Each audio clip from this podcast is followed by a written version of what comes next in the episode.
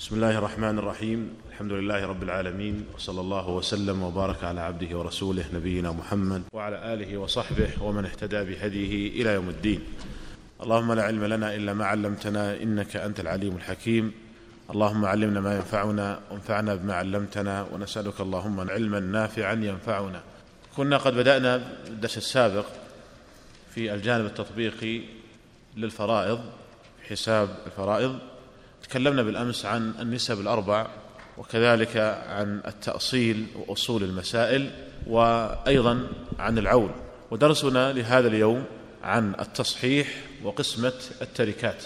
قبل أن أبدأ أشير هنا إلى نقطة مهمة جدا في كيفية تعلم حساب المواريث وهي أن من أراد أن يضبط كيفية القسمة فإنه لا يكفي أن يبقى في الدرس مستمعا.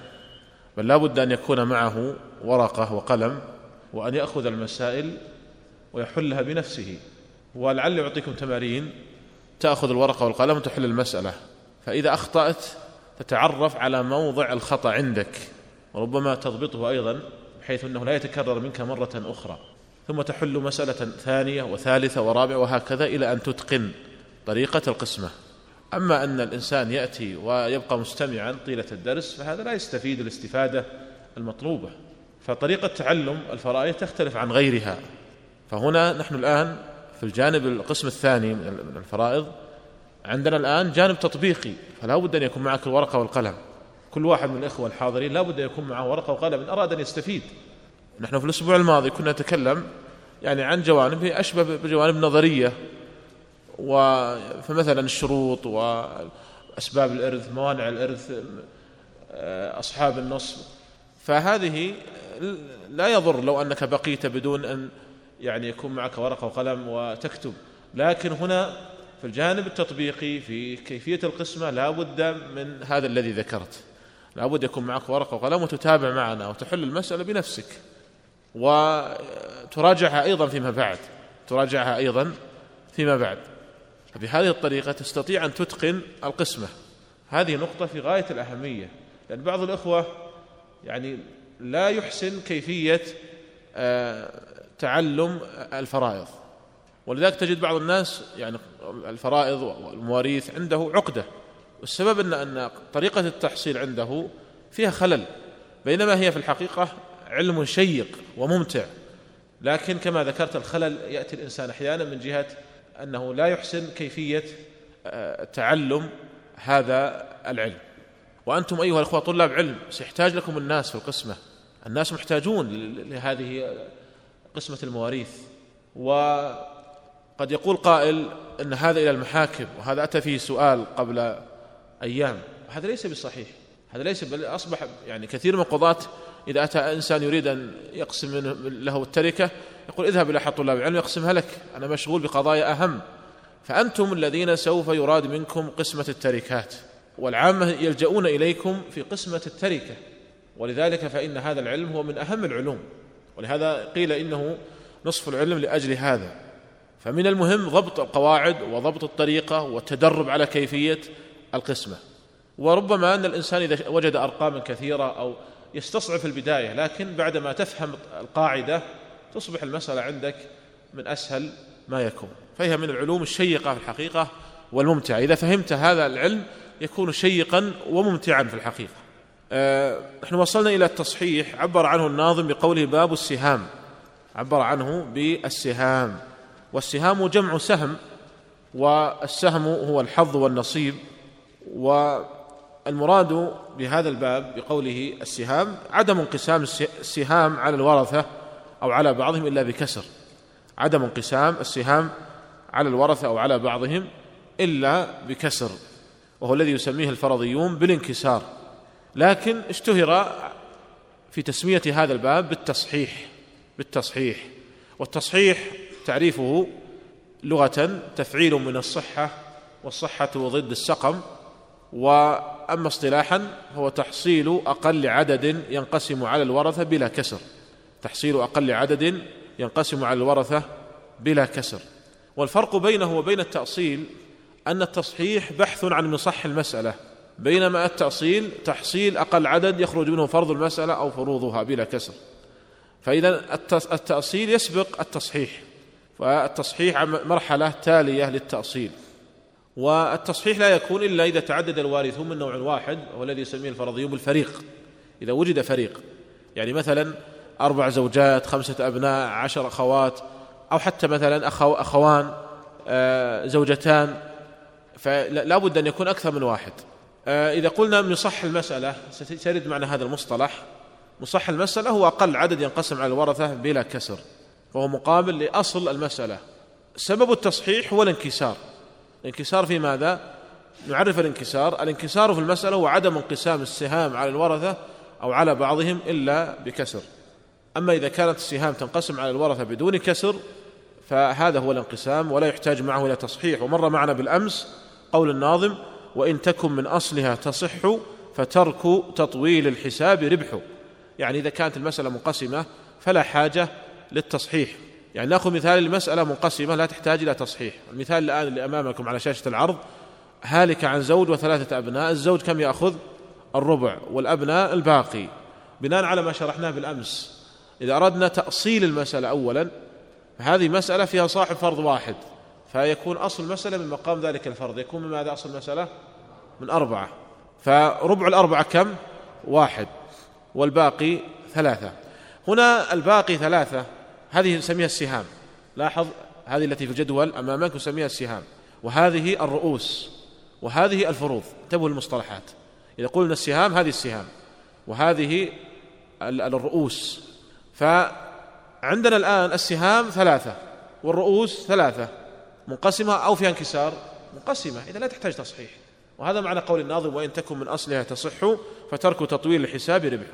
فإذا مثل هذه المسألة نقول لكل ابن كم؟ واحد فهي منقسمة. طيب الانكسار يعني مثال المسألة التي فيها انكسار وتحتاج إلى تصحيح. المثال الذي أمامكم الآن على شاشة العرض آه لو جعلنا بدل ثلاثة أبناء أربعة أبناء. الزوج له الربع والأبناء الباقي المسألة من أربعة الربع واحد والباقي ثلاثة. لاحظ الآن أن الأبناء أربعة والسهام ثلاثة. فهل تنقسم الثلاث على أربعة بدون كسر؟ لا تنقسم. هذا يسميه انكسار. نسمي هذا عدم الانقسام هذا نسميه انكسار. طيب نريد أن نعالج هذا الانكسار نعالجه بأي شيء؟ بالتصحيح. يعني هذه فكرة مبسطة على التصحيح. نريد معالجة هذا الانكسار بحيث نستطيع أن نقسم السهام على الرؤوس بدون كسر. فالمعالجة هذه هي التصحيح. طيب هل التصحيح ضروري أو غير ضروري؟ هذا السؤال سأجيب عنه في نهاية الدرس إن شاء الله. إذا انتهينا إن شاء الله من كل شيء. أجبت عن هذا السؤال. فنرجع إجابة هذا السؤال لآخر الدرس. طيب. كيفية التصحيح؟ كيفية التصحيح؟ سبق القول بأن التصحيح لا يحتاج إليه إلا عندما يكون في المسألة انكسار. وقلنا أن يعني أن الناظم أشار لهذا وإن تكن من أصلها تصح فترك تطويل الحساب ربح فإذا وجد في المسألة انكسار فلا يخلو الأمر من حالين. ونريد هنا أولا نشرح الطريقة ثم نعود لعبارة الناظم لأن الناظم قد اختصر قد اختصر وكلامه أيضا يعني في شيء من عدم الترتيب. وأتى بالمسائل الأربع هنا يعني النسب الأربع هنا بعدما تكلم على التصحيح. كان ينبغي أن يأتي بالنسب الأربع في بداية يعني باب الحساب. لكن على كل حال نحن لا نتقيد بهذا. نشرح أولا التصحيح ثم نرجع ونوضح عبارة الناظم. وهذا يؤكد ما قلته لكم من قبل أن شرح الرحبية لا يكفي عن عن آه، غيرها. يعني لا يكفي في الحقيقة لمن أراد أن يفهم الفرائض. فالرحابية تعطيك فقط مجرد إشارات إشارات لبعض المسائل وهي إشارات غير كافية. فنقول عندما تريد أن تصحح انكسارا في مسألة فلا يخلو الأمر من حالين. إما أن يكون الانكسار على فريق واحد أو يكون الانكسار على أكثر من فريق. وإذا قلنا فريق الفريق معناه جماعة اشتركوا في فرض أو تعصيب يعني جماعة مثل مثلا ثلاث زوجات. ثلاث جدات أخوين هذا نسميه فريق. فإذا كان الانكسار على فريق واحد فهذا له خطوات يتبع ما يأتي. الخطوة الأولى أول شيء أبينها نظريا ثم ننتقل للجانب التطبيقي. تقسم المسألة وتؤصل وتعال إن كانت عائلة. يعني نقسم المسألة على ما درسنا في الدروس السابقة. نقسمها قسمة عادية. ونؤصلها وإذا كان فيها عول أيضا تعال. الخطوة الأولى ليس فيها جديد. الخطوة الثانية ينظر بين السهام والرؤوس التي انكسرت عليها سهامها. لأن أحيانا بعض الرؤوس تكون غير ما فيها انكسار. لو مثلا كان ثلاث زوجات والسهام ثلاثة ما في انكسار. لكن لو كان ثلاث زوجات والسهام اثنان مثلا أو السهام أربعة فهنا في انكسار. ينظر بين السهام والرؤوس ليس بجميع النسب الأربع وإنما فقط بنسبتي المباينة والموافقة. لماذا؟ لماذا المماثلة والمداخلة لا, لا, لا يعني مدخل للنظر هنا آه، لهاتين النسبتين لأن المماثلة والمداخلة معناهما انقسام المسألة وأنها غير منكسرة. فمثلا لو كان الرؤوس ثلاثة والسهام ثلاثة المسألة منقسمة وهنا مماثلة. لو كان الرؤوس ثلاثة والسهام ستة فهي أيضا منقسمة لكل رأس اثنان وهذه مداخلة. فإذا المداخلة والمماثلة غير واردة معنا هنا. النظر فقط ينحصر بالمباينة وبالموافقة. طيب إن باينت السهام الرؤوس فخذ جميع الرؤوس يعني خذ الرقم المكتوب في الرؤوس. ثلاث زوجات خذ ثلاثة. أخوين خذ اثنين. أربع جدات خذ أربعة. خذ الرقم المكتوب واجعله جزء سهم نسميه هذا الرقم جزء سهم هذا جزء السهم هذا نضربه بأصل المسألة أو عولها. والناتج نسميه مصح المسألة. الناتج هو المصح. أما إن وافقت السهام الرؤوس فخذ الوفق وفق الرؤوس وليس جميع الرؤوس وفق الرؤوس. وسبقا بينا بالأمس كيفية استخراج الوفق. والوفق هذا يجعل جزء السهم يضرب في أصل المسألة أو في عولها إن كانت عائلة وما خرج فهو المصح. وأيضا إذا ضربت أصل المسألة في جزء السهم فاضربه أيضا في جميع السهام. وهذه الخطوة الثالثة تضرب سهام كل وارث من أصل المسألة في جزء السهم حتى تكون المسألة متوازنة. وما خرج فهو نصيبه. من مصحها نأخذ لهذا أمثلة. المثال موجود أمامكم الآن على شاشة العرض. هالك عن زوجة وأخوين شقيقين. أنا الآن سوف أشرح لكم هذا المثال لكن المثال التالي أريد منكم أن أن تحلوه. الآن الزوجة أول نقسم المسألة قسمة عادية. الزوجة لها الربع والأخوين لهما الباقي. المسألة من أربعة الربع واحد والباقي ثلاثة. أين الانكسار؟ طبعا لا يمكن يكون انكسار في نصيب الزوجة. نحن قلنا لابد من جمع لابد من اثنين فأكثر. إذا الانكسار قد يكون في نصيب الأخوين. ننظر. الرؤوس اثنان والسهام ثلاثة. إذا فيه انكسار. لأن الثلاثة لا تقبل قسم على اثنين بدون كسر. طيب. ينحصر إذا قلنا فيه انكسار فهي النسبة بين السهام والرؤوس إما مباينة وإما موافقة. هل هناك احتمال آخر غير هذين الاحتمالين؟ أبدا. لأن النسب بين الأعداد أربع.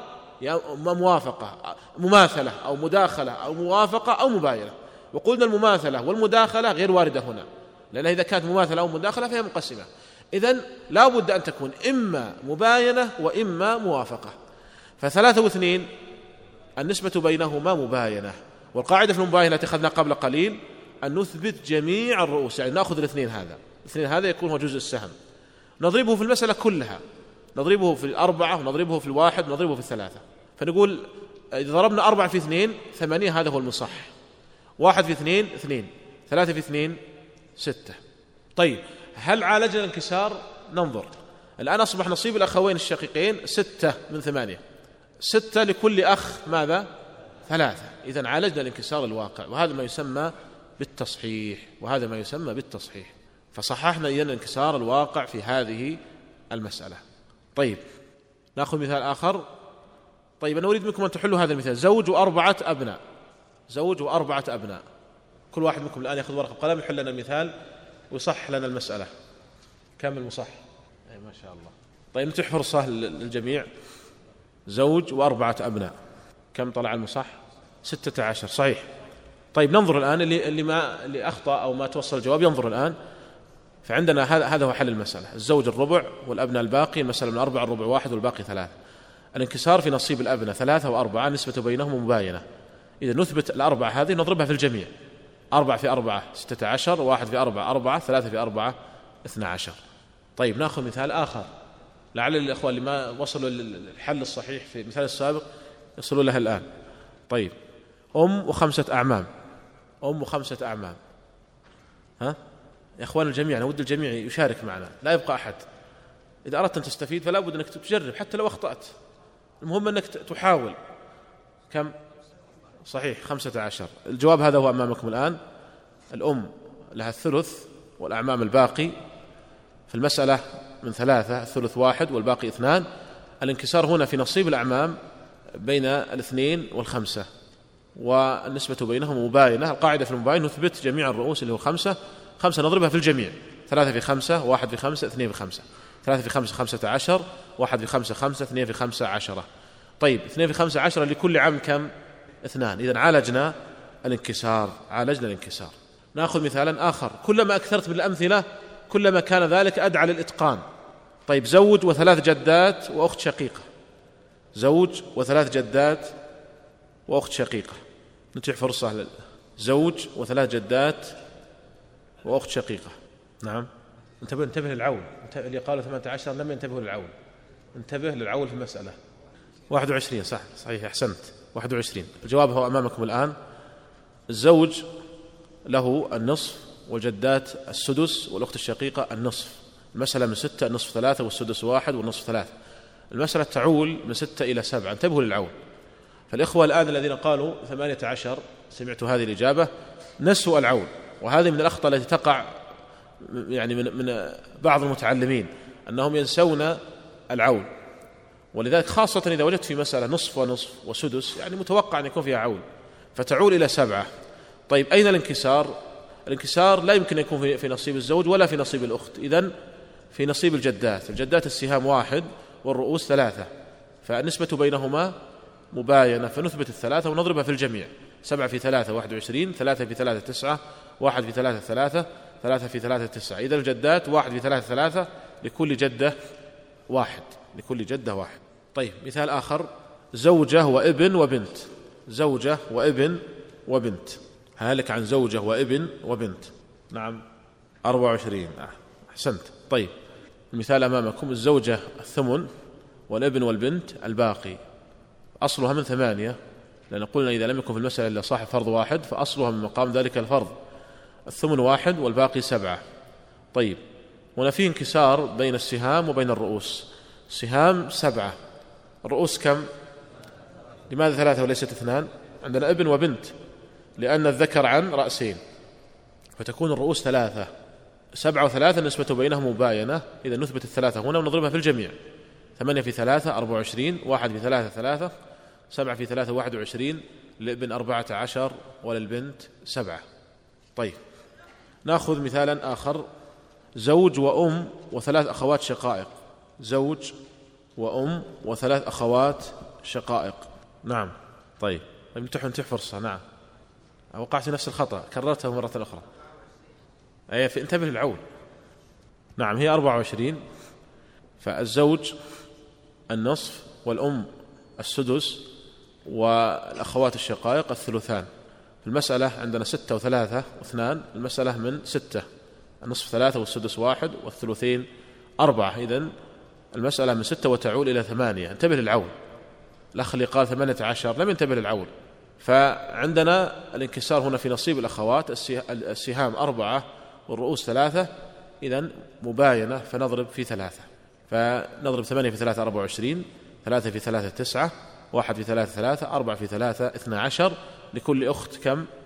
أربعة. لكل أخت أربعة. طيب. نأخذ أمثلة للموافقة. هذا أول مثال معنا في الموافقة. هالك عن جدة وست بنات وعم. جدة وست بنات وعم. الخطوة الأولى نقسم المسألة قسمنا المسألة فالجدة لها السدس والبنات الثلثان والباقي للعم. إذن أصل المسألة من ستة السدس واحد والثلثان أربعة والباقي واحد. طيب أين الانكسار؟ الانكسار في نصيب البنات السهام أربعة والرؤوس ستة. والنسبة بينهما موافقة. طيب القاعدة في الموافقة القاعدة تقول خذ وفق الرؤوس. خذ وفق الرؤوس. ليس جميع الرؤوس نحن في المباينة كنا نأخذ الرقم المكتوب هنا لكن في الموافقة نأخذ الوفق. فكيف نستخرج الوفق؟ شرحنا هذا الدرس السابق. أن أربعة وستة يتفقان في القسم على على اثنين. نقسم ستة على اثنين ثلاثة. ستة على اثنين ثلاثة يكون وفق ثلاثة. هل يصح أن نقسم أربعة على اثنين واثنين يكون وفق اثنين؟ لا. لأن القاعدة تقول وفق الرؤوس ولم نقل الوفق. وفق الرؤوس فلا بد أن يكون وفق الستة أو وفق الرقم المكتوب هنا في الرؤوس. فالقاعدة تقول خذ وفق الرؤوس. فنقول ستة على محل الاتفاق اللي هو اثنين الوفق ثلاثة. إذا المسألة كلها نضربها في ثلاثة. ثلاثة هذا يكون هو جزء السهم. ستة في ثلاثة ثمانية عشر واحد في ثلاثة ثلاثة أربعة في ثلاثة اثنى عشر لكل بنت اثنان واحد في ثلاثة ثلاثة. فهذا مثال للموافقة. هي نفسها المبا... كالمباينة إلا أنك في المباينة تأخذ جميع الرؤوس بينما في الموافقة تأخذ وفق الرؤوس. واستخراج الوفق كما قلت لكم من قبل هو من الأخطاء الشائعة عند بعض الإخوة كيفية استخراج آه، الوفق. طيب نأخذ مثالا آخر هالك عن زوجة وستة أعمام. أريد منكم أن تحلوا هذا المثال. زوجة وستة أعمام. ها؟ المصح ثمانية. طيب هذا هو الآن المثال أمامكم. يمكن هذه فيها أيضا يعني مسألة تحتاج تنبيه. الزوجة الربع والأعمام الباقي المسألة من أربعة. الربع واحد والباقي ثلاثة. طيب هنا ثلاثة وستة. سمعت أنا مداخلة. هذه يعني حالة خاصة ينبغي أن تنتبهوا لها. ثلاثة وستة. أنا أنا أقربها بمثال بسيط. لو كان عندك ستة ستة أصحاب أو أصدقاء معك ثلاثة أقلام هل يمكن تعطيهم ثلاثة أقلام بدون كسر؟ ما يمكن.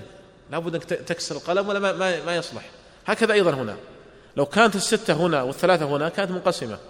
لكن لما كان العكس لاحظ هنا ستة كيف يقتسمون ثلاثة؟ ما يمكن. إلا أن يكون كل كل واحد منهم نصف. ونحن لا نريد لا نريد الكسور هنا. فهذه حالة خاصة. إذا نظرت للرقم مجردا ثلاثة وستة تقول مداخلة. لكن إذا كانت السهام هنا والرؤوس هنا فإنها تكون موافقة.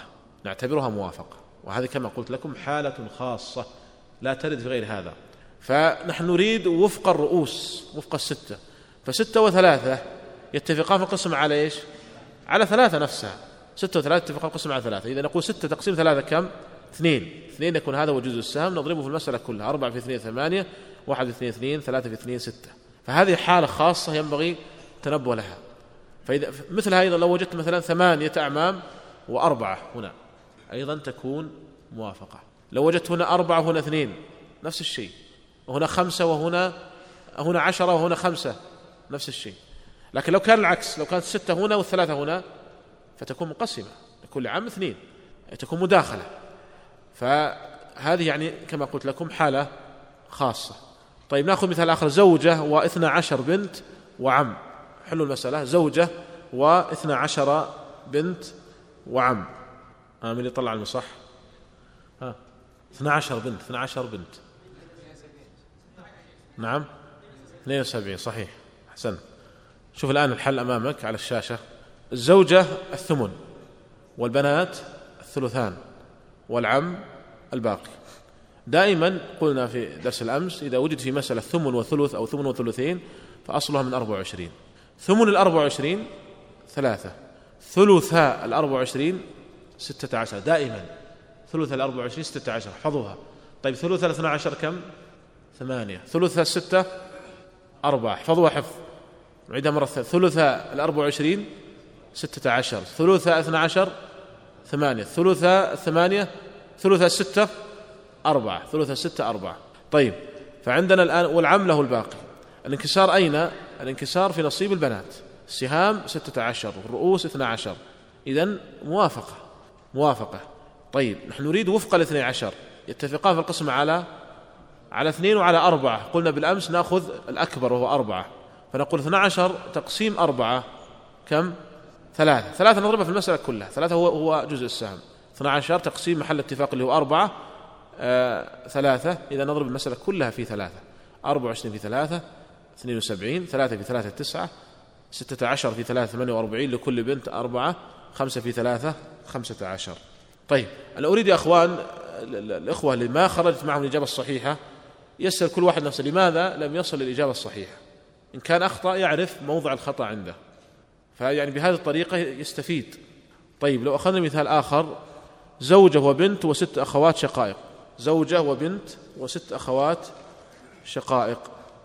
زوجة نعم. وبنت وست أخوات شقائق. نعم.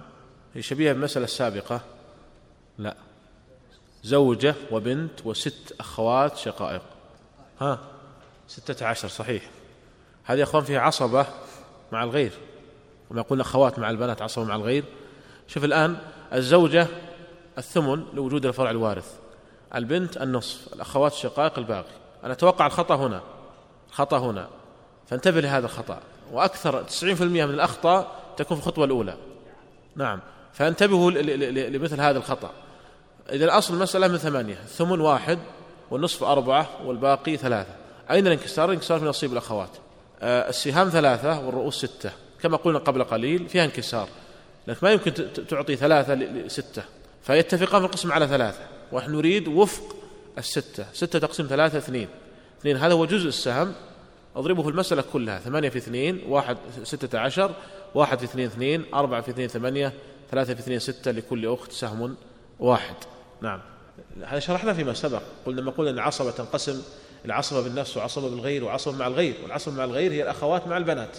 فإذا وجدت في مسألة أخوات مع بنات فيكون للأخوات الباقي. هذا شرحنا في درس سابق.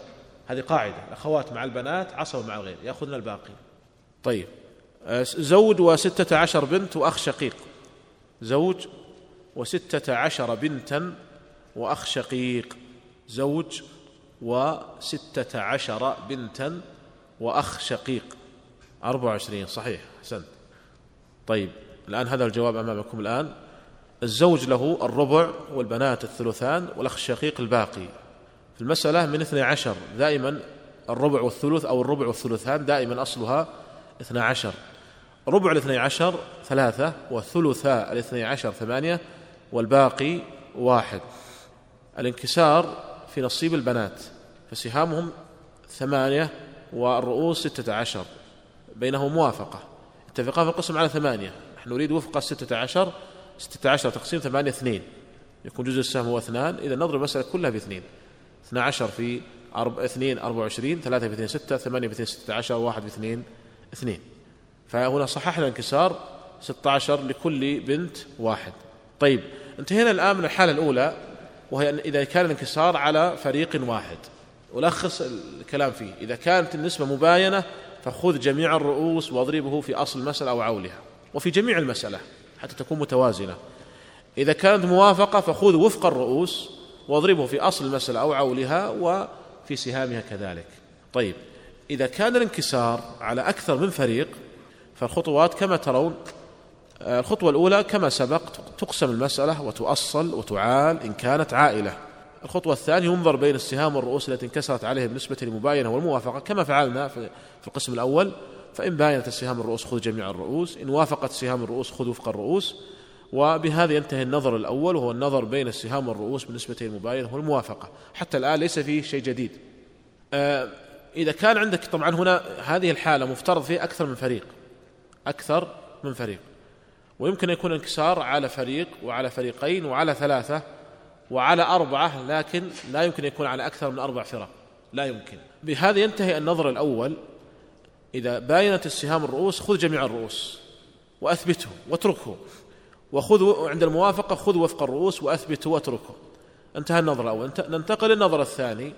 عندنا الآن مثبتات من الرؤوس. ينظر للمثبتات من الرؤوس بجميع النسب الأربع. لاحظ بجميع النسب الأربع. ليس بالنسبة مباينة موافقة بجميع النسب الأربع. وحاصل النظر هو جزء السهم الذي تضرب به أصل المسألة أو عولها. ولهذا الخطوة الرابعة يضرب جزء السهم وهو حاصل النظر بين مثبتات من الرؤوس في أصل المسألة أو عولها وحاصل الضرب هو المصح. وأيضا حتى تكون المسألة متوازنة جزء السهم هذا تضربه في جميع السهام وما خرج فهو المصح. هذا الكلام نوضحه بالأمثلة. نبدأ بالمثال الأول. هالك عن ثلاث زوجات وأخوين شقيقين. ثلاث زوجات وأخوين شقيقين. الزوجات الربع والأخوان الباقي. إذا المسألة من أربعة الربع واحد والباقي ثلاثة. أين الانكسار؟ نبدأ أولا بالانكسار الأول في الفريق الأول. عندنا ثلاث زوجات والسهام واحد. في انكسار. أليس كذلك؟ في انكسار. طيب عندنا انكسار آخر. عندنا أخوان شقيقان والسهام ثلاثة فعندنا انكساران. نبدأ بالانكسار الأول. السهام واحد والرؤوس ثلاثة. إذا النسبة بينهما إيش؟ مباينة. فنثبت الثلاثة. أثبت الثلاثة وضعها في مربع. واتركها. طيب ننتقل للانكسار الثاني. السهام ثلاثة والرؤوس اثنين النسبة إيش؟ مباين نثبت أيضا الاثنين. فأصبحت المثبتات عندنا ثلاثة واثنين ثلاثة واثنين. ثلاثة واثنين هذه ننظر لها بجميع النسب الأربع. فإذا نظرنا بين ثلاثة واثنين بجميع النسب الأربع النسبة بينهم إيش؟ مباينة. نضرب ثلاثة في اثنين ستة. ستة هذا هو جزء السهم. أضربه في المسألة كلها. أضربه في المسألة كلها. فنقول أربعة في ستة أربعة وعشرين واحد في ستة ستة ثلاثة في ستة ثمانية عشر. أعيد مرة أخرى. أقول في الانكسار الأول السهام واحد والرؤوس ثلاثة. إذا نثبت الثلاثة. الانكسار الثاني السهام ثلاثة والرؤوس اثنين. نسبة مباينة نثبت الاثنين. أصبحت المثبتات عندنا ثلاثة واثنين. ننظر الثلاثة واثنين بجميع النسب الأربع. أحيانا تكون مداخلة أحيانا مماثلة أحيانا موافقة أحيانا مباينة. هنا ثلاثة واثنين مباينة. نضرب ثلاثة في اثنين. ستة. ستة هذه تكون يجوز السهم نضربها في المسألة كلها. أربعة في ستة واحد في ستة ثلاثة في ستة. أربعة في ستة أربعة وعشرين واحد في ستة ستة لكل زوجة سهمان ثلاثة في ستة ثمانية عشر لكل أخ تسعة أسهم. فإذا الجديد ما هو هنا في هذا القسم؟ الجديد أنك إذا نظرت بين السهام والرؤوس فأثبت جميع الرؤوس في المباينة وأثبت وفق الرؤوس واتركه. ثم انظر الانكسار الثاني ثم بعد ذلك يأتي نظر آخر بين المثبتات من الرؤوس. بجميع النسب الأربع. حاصل النظر هذا هو جزء السهم الذي تضرب به المسألة كلها. طيب نأخذ مثالا آخر لهذا. طيب هالك عن زوجتين وخمسة أبناء. زوجتين وخمسة أبناء. آه، أريد يا أخوان تجتهدوا في قسمة هذه المسألة. نعم. ثمانية نعم صحيح. مع ذلك ما شاء الله فهمتم ما سبق. قسمة إذن المصحمة ثمانين. أمامكم الآن على شاشة العرض؟ الزوجتان لهما الثمن. والأبناء الباقي المسألة من ثمانية الثمن واحد والباقي سبعة. الانكسار الأول السهام واحد والرؤوس اثنان. مباينة فنثبت الاثنين. الانكسار الثاني السهام سبعة والرؤوس خمسة نثبت الخمسة. طيب إذا أصبحت المثبتات عندنا اثنين وخمسة أيضا مباينة. قاعدة نضرب اثنين في خمسة عشرة. معنى ذلك جزء السهم عشرة. نضرب عشرة في الجميع. ثمانية في عشرة ثمانين واحد في عشرة عشرة. سبعة في عشرة سبعين. ويفترض يفترض أن كتب هنا جزء السهم. يمكن الأخ اختصر. ثمانية في عشرة ثمانين. يكتب هنا هكذا. واحد في عشرة عشرة. واحد في عشرة سبعة في عشرة سبعين. فيكتب هكذا. يفترض أنه يكون هنا يعني في تفصيل أكثر. طيب. نأخذ مثالا آخر. هالك عن جدتين وثلاثة بنات وأخ شقيق. جدتين وثلاث بنات وأخ شقيق. جدتين وثلاث بنات وأخ شقيق. نعم. طيب. اتيح فرصة للجميع 36 طيب هذا المثال أمامكم الآن. جدتان لهما السدس البنات ثلثان الأخ الشقيق الباقي. المسألة من ستة سدس واحد ثلثان أربعة والباقي واحد. أين الانكسار؟ الانكسار أولا في نصيب الجدات السهام واحد والرؤوس اثنان. إذا نثبت اثنين. وهنا السهام أربعة والرؤوس ثلاثة نثبت ثلاثة. المثبت عندنا الآن اثنين وثلاثة. فنضرب يعني مباينة اثنين في ثلاثة ستة. نضرب ستة في الجميع. ستة في ستة ستة وثلاثين واحد في ستة ستة أربعة في ستة أربعة وعشرين واحد في ستة ستة. طيب. مثال آخر ثلاث زوجات وأربعة أعمام. ثلاث زوجات وأربعة أعمام. نعم. نعم صحيح. سمعت الإجابة الصحيحة. المصح هو ثمانية وأربعين. ثمانية وأربعين. الزوجات الربع والأعمام الباقي المسألة من أربعة الربع واحد والباقي ثلاثة. الانكسار هنا الأول السهام واحد والرؤوس ثلاثة إذا نثبت الثلاثة. الثاني السهام ثلاثة والرؤوس أربعة نثبت الأربعة نضرب ثلاثة في أربعة لأنها مباينة.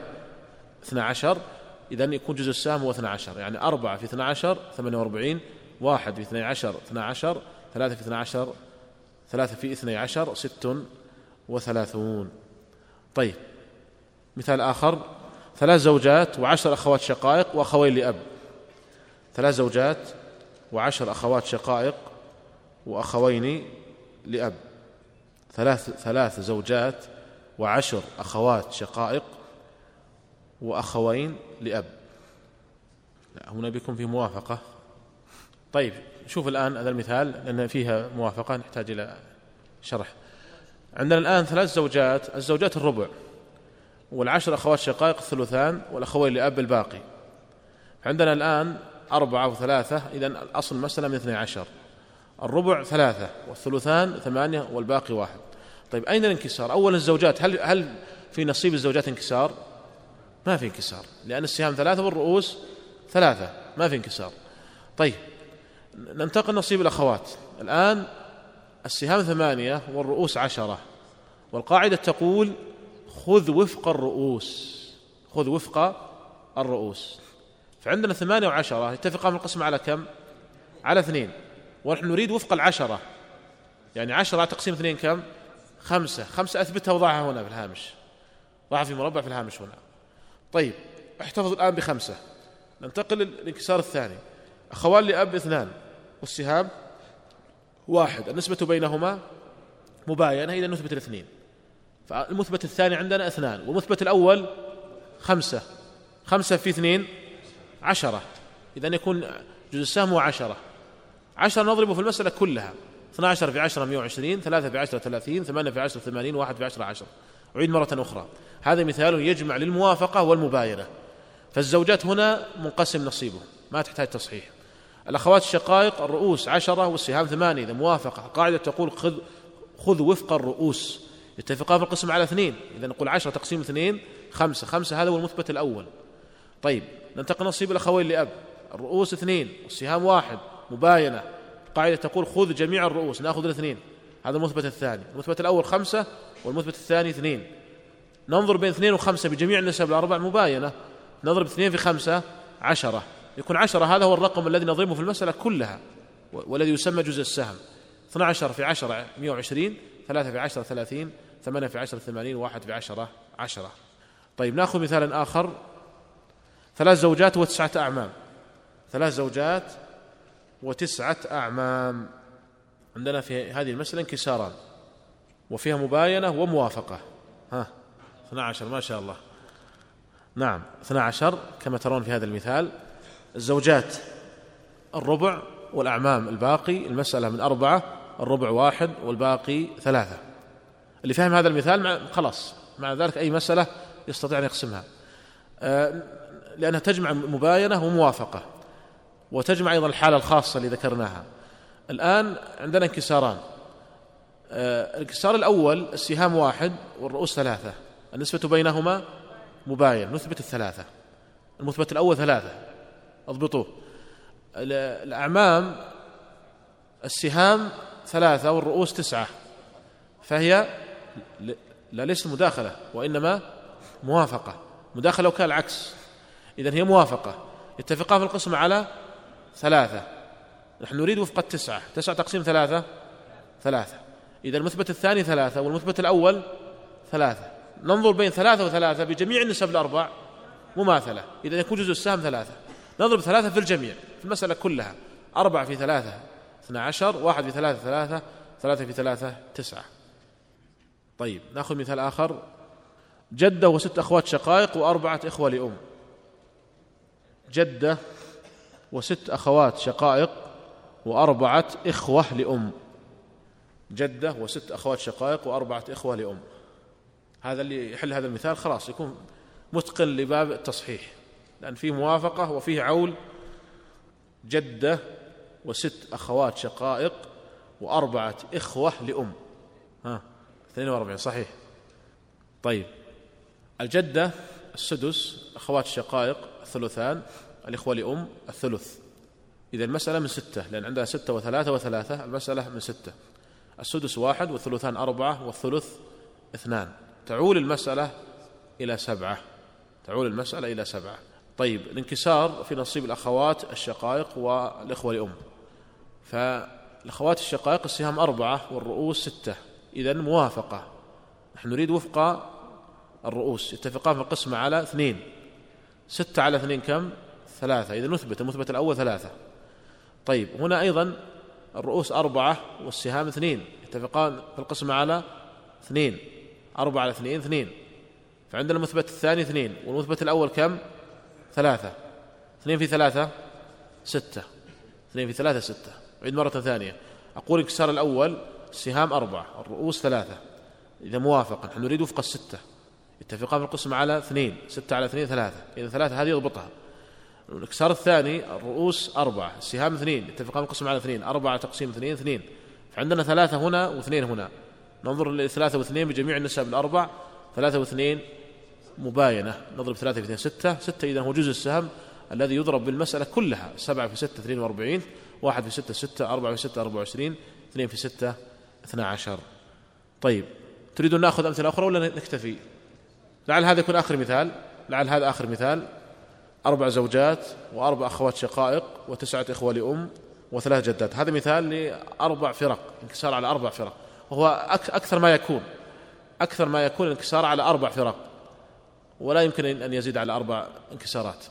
و فالزوجات الربع والأخوات الشقائق الثلثان والأخوة لأم الثلث والجدات السدس المسألة من اثني عشر الربع ثلاثة والثلثان ثمانية والثلث أربعة والسدس اثنان تعول المسألة إلى سبعة عشر. هنا انكسار الأول بين الثلاثة والأربعة فمباين نثبت الأربعة أضبطوا أربعة اكتبوا عندكم أربعة وضعها في مربع الانكسار الثاني هنا ثمانية هنا أربعة هل في انكسار؟ ثمانية وأربعة. إذن ثمانية وأربعة هنا ليس فيه انكسار لأن الثمانية تنقسم على الأربعة. طيب. آه هنا أربعة وتسعة. مباين. نثبت ماذا؟ التسعة. هنا ثلاث جدات واثنين. نثبت ثلاثة. أصبحت المثبتات عندنا؟ كنت أظنها أربعة انكسارات في ثلاثة انكسارات عندنا هنا ثلاثة انكسارات وأحيانا قد تكون أربعة؟ آه إذا عندنا انكسارات الانكسار الأول في نصيب الزوجات كم أثبتتم الرقم؟ أربعة. الانكسار الثاني في نصيب الإخوة لأم كم أثبتتم؟ تسعة. أربعة وتسعة. الانكسار الثالث في نصيب الجدات كم أثبتتم؟ اثنين وثلاثة ثلاثة. إذا أربعة وتسعة وثلاثة. تسعة وثلاثة تسعة وثلاثة مداخلة. إذا حصل نضرب بين أربعة وتسعة. أربعة وتسعة. أربعة وتسعة كم يكون؟ ستة وثلاثين. أضرب ستة وثلاثين في سبعة عشر. ستة وثلاثين في سبعة عشر. ستمائة واثنى عشر. وثم أضرب ستة وثلاثين في المسألة كلها. ستة وثلاثين في ثلاثة ستة وثلاثين في ثمانية ستة وثلاثين في أربعة ستة وثلاثين في اثنين. طيب يعني في عدة أمثلة يكفينا هذا القدر. يعني هذا قسم بعض الفرضيين يعني هذه تقسيم من جهة نظرية أقسام الانكسار على فريق واحد ما يمكن يقع في انكسار على فريق واحد وهو اثنين على فريقين ثلاثة وأربعة وثمانية على ثلاث فرق فما دونها ستة على أربع فرق وهو اثنى عشر وأربعة وعشرين. طيب في باب مهم وهو قسمة التركات هذا أغفلها الناظم مع أن في الحقيقة هو أهم الأبواب بل هو الثمرة. هو ثمرة آه، الفرائض. ثمرة يعني أبواب الفرائض قسمة التركات. ولكن قبل هذا نريد أن نقرأ عبارة الناظم التي يعني ما ذكره في التصحيح. قال وإن ترى السهام ليست تنقسم على ذوي الميراث فاتبع ما رسم واطلب طريق الاختصار في العمل. عندكم في النسخة بأيديكم هنا العمل ساقطة أضفها. واطلب طريق الاختصار في العمل. بالوفق والضرب يجانبك الزلل. واردد إلى الوفق الذي يوافق واضربه في الأصل فأنت الحاذق. أيضا سقط آخر الحاذق. اللي مع النسخة يصلحها واردد إلى الوفق الذي يوافق واضربه في الأصل فأنت الحاذق. أضف الحاذق في البيت الثالث. هذه كلها يريد أن يشرح كيف يعالج آه، الانكسار. ولذلك أتى بالحالتين.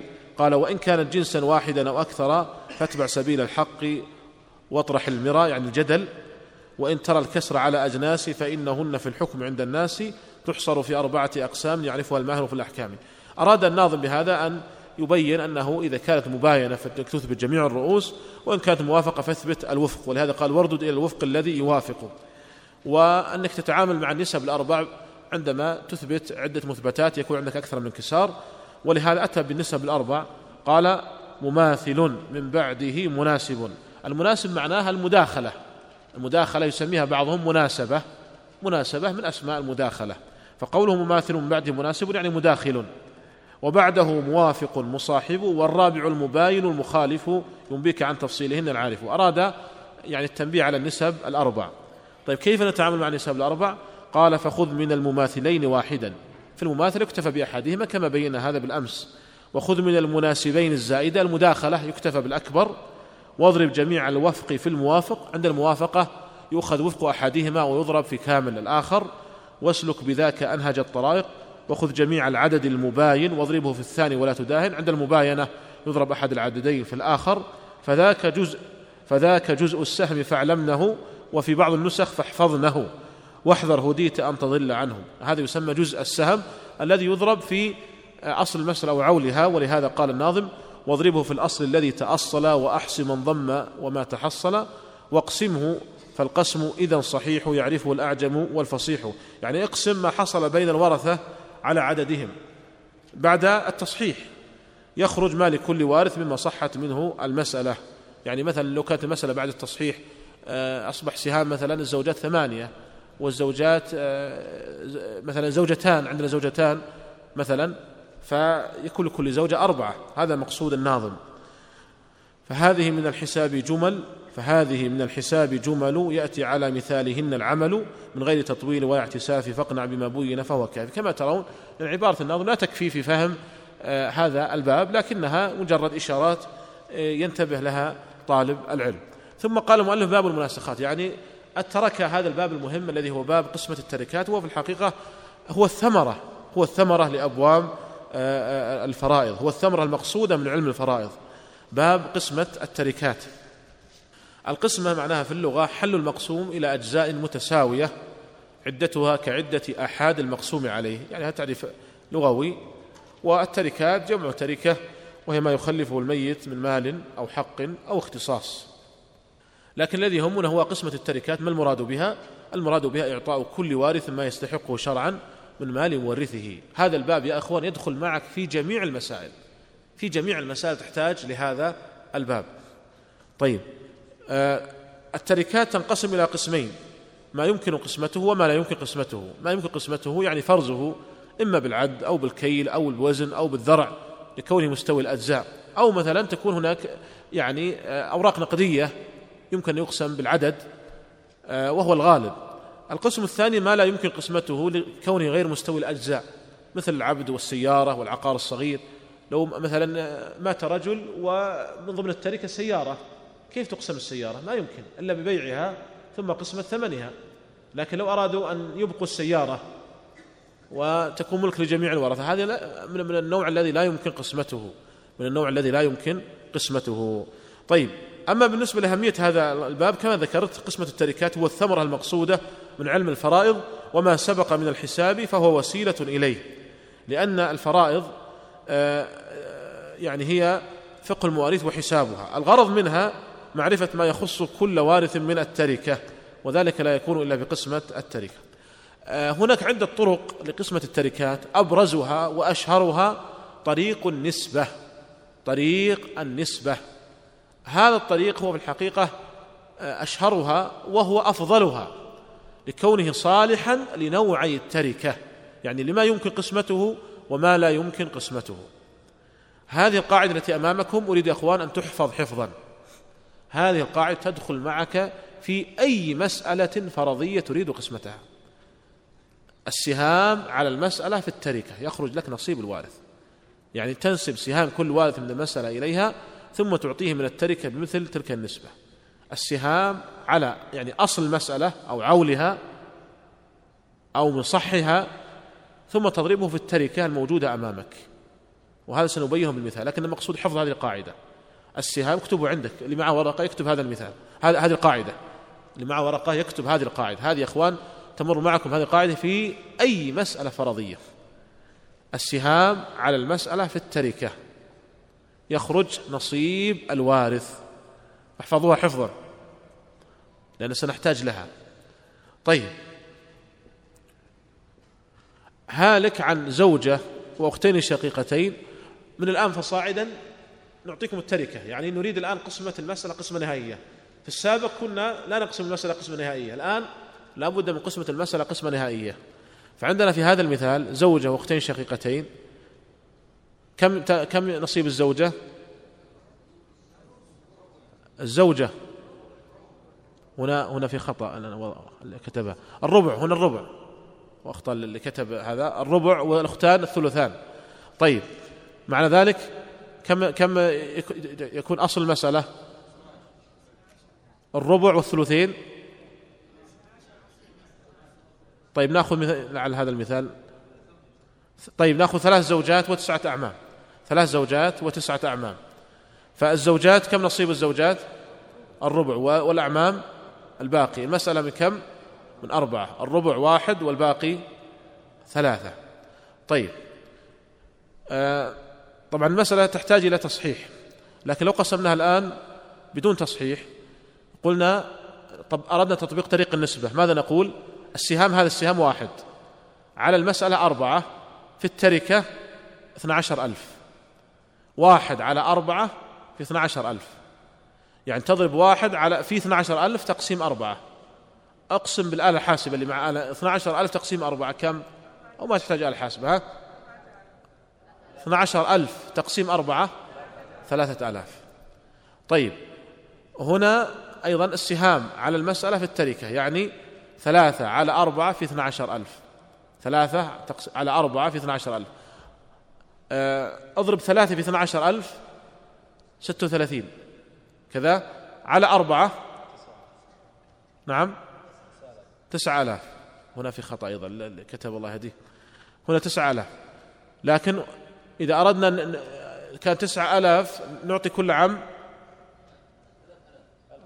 عندها تسعة أعمام وتسعة آلاف. نعطي كل عام ألف. نعطي كل عام ألف. طيب.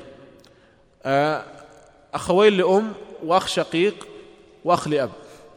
الأخوان لأم الثلث والأخ الشقيق الباقي. المسألة من من ثلاثة. الثلث واحد والباقي اثنان. طيب. آه إذا أردنا أن نصححها فعندنا السهام واحد والرؤوس اثنان. فهي فيها مباين نثبت اثنين. وهنا أخ شقيق غير وارد. طبعا الانكسار هنا. إذا نضرب المسألة كلها في اثنين ثلاثة في اثنين ستة واحد في اثنين. اثنين في اثنين أربعة. تكون اثنين على ستة في عشرة آلاف. أربعة على ستة في عشرة آلاف. طيب لو أردنا أن نحلها بدون تصحيح وفي هذا جواب عن السؤال اللي طرحته عليكم في أول الدرس فماذا نقول؟ نقول واحد على ثلاثة في عشرة آلاف. اثنين على ثلاثة في عشرة آلاف. أليست النتيجة متطابقة؟ إذن التصحيح ليس ضروريا في أكثر المسائل. في أكثر مسائل الفرائض التصحيح ليس ضروريا. لكنه قد يكون ضروري في بعض المسائل في بعض المسائل. يعني إذا كانت التركة مثلا مما لا يمكن قسمته مما لا يمكن قسمته وأراد الورثة أن يعرف كل واحد منهم نصيبه فهنا قد نحتاج التصحيح حتى يعرف كل واحد سهمه. أيضا في مسائل مثلا التوريث بالتقدير والاحتياط مسائل الحمل مسائل المفقود. يعني إذا اختلط الحمل مع يعني نصيب الحمل مع نصيب أحد الورثة وأراد أن نفرز نصيب الحمل أو نصيب المفقود عن غيره فنحتاج التصحيح. لكن أكثر المسائل الفرضية نستطيع أن نقول 95% من مسائل الفرائض التصحيح فيها ليس ضروريا ليس ضروريا كما ترون الآن. خذ أي مثال معك واقسمه بالتصحيح وبدون تصحيح النتيجة واحدة. ولذلك يعني أكثر مسائل لا نحتاج التصحيح أصلا فيها. معظم المسائل التي أقسمها إذا أتى أحد أقسمها بدون تصحيح لأني أعرف أن التصحيح ليس ضروريا. وإنما يعني تطويل حقيقة. قد يكون مفيدا لبعض يعني الفقهاء السابقين باعتبار أنه لا يوجد عندهم آلات حاسبة ويريدون أن الأرقام تكون أسهل وأيسر لكن مع يعني تيسر الآن الآلات الحاسبة ممكنك يعني الآن تقسم بدقة متناهية الآن. فالتصحيح في معظم المسائل كما قلت لكم يمكن أكثر من 90% من المسائل ليس ضروريا. تستطيع أن تصل للنتيجة الصحيحة بدون تصحيح.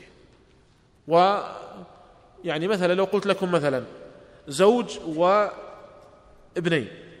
زوج وابنين. الزوج كم يأخذ؟ الربع. والابنين الباقي. المسألة من أربعة الربع واحد والباقي ثلاثة. إذا في نصيب الابنين انكسار. طيب اقسمها بتصحيح وبدون تصحيح. لو كنا مثلا التركة أربعة آلاف ريال. لو قسمناها بالتصحيح لاحظ أن سوف نصحح. نقول بين الثلاثة والاثنين مباين. اثبت اثنين. أضرب اثنين في المسألة كلها. أربعة في اثنين ثمانية. واحد في اثنين اثنين. ثلاثة في اثنين ستة. ثم انسب. اثنين على ثمانية في أربعة آلاف. الناتج نصيب الزوج ألف. ستة على ثمانية في أربعة آلاف. نصيب الابنين ثلاثة آلاف. لكن لو حليتها بدون تصحيح مباشرة يعني الزوج له الربع والابنين الباقي. المسألة من أربعة. الربع واحد على أربعة في أربعة آلاف. كم؟ واحد على أربعة في أربعة آلاف. ربع الأربعة آلاف كم؟ ألف. مباشر هي نفس النتيجة. طيب الابنين ثلاثة على أربعة في أربعة آلاف.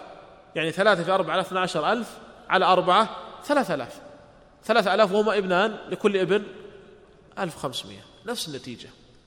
فإذا هذا الذي ذكرناه كله يعني قد لا نحتاج إليه إلا في مسائل يسيرة. إلا في مسائل يسيرة. لكن عامة كتب الفرائض تذكر التصحيح. عامة كتب الفرائض تذكر التصحيح. يعني ولم أجد من نبه على هذه المسألة. لكن يعني فهمتها بالاستنباط. خذ أي مسألة معك اقسمها بتصحيح بدون تصحيح. لكن إذا إذا إذا كانت التركة مما لا يمكن قسمته فقد تحتاج يعني آه، التصحيح. وكما ذكرت لكم أيضا في التوريث بالتقدير واحتياط في الحمل والمفقود يحتاج التصحيح ولذلك فضبطه مهم. لكن أكثر المسائل يعني تنتبه يعني عندما تريد قسمة أي مسألة فيعني قد لا يكون التصحيح فيها ضروري يقسم بدون تصحيح تخرج معك النتيجة الصحيحة كما في هذا المثال الذي أمامكم الآن. طيب زوج وأختين شقيقتين. هنا الزوج النصف والأختان الثلثان. المسألة من ستة تعود إلى سبعة. إذا أردنا نطبق طريق النسبة نقول ثلاثة على سبعة في عشرة ألاف. ثلاثة على سبعة في عشرة ألاف وهنا أربعة على سبعة في عشرة ألاف. طيب زوج وأختين شقيقتين وأم الزوج النصف والأختين النصف والأم الثلث. المسألة من ستة ثلاثة وثلاثة واثنين تعود إلى ثمانية.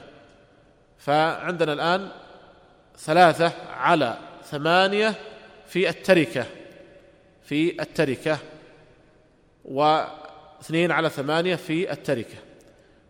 طبعا هناك عدة طرق ل آه، قسمة التركات لكن أبرزه كما قلنا طريق النسبة.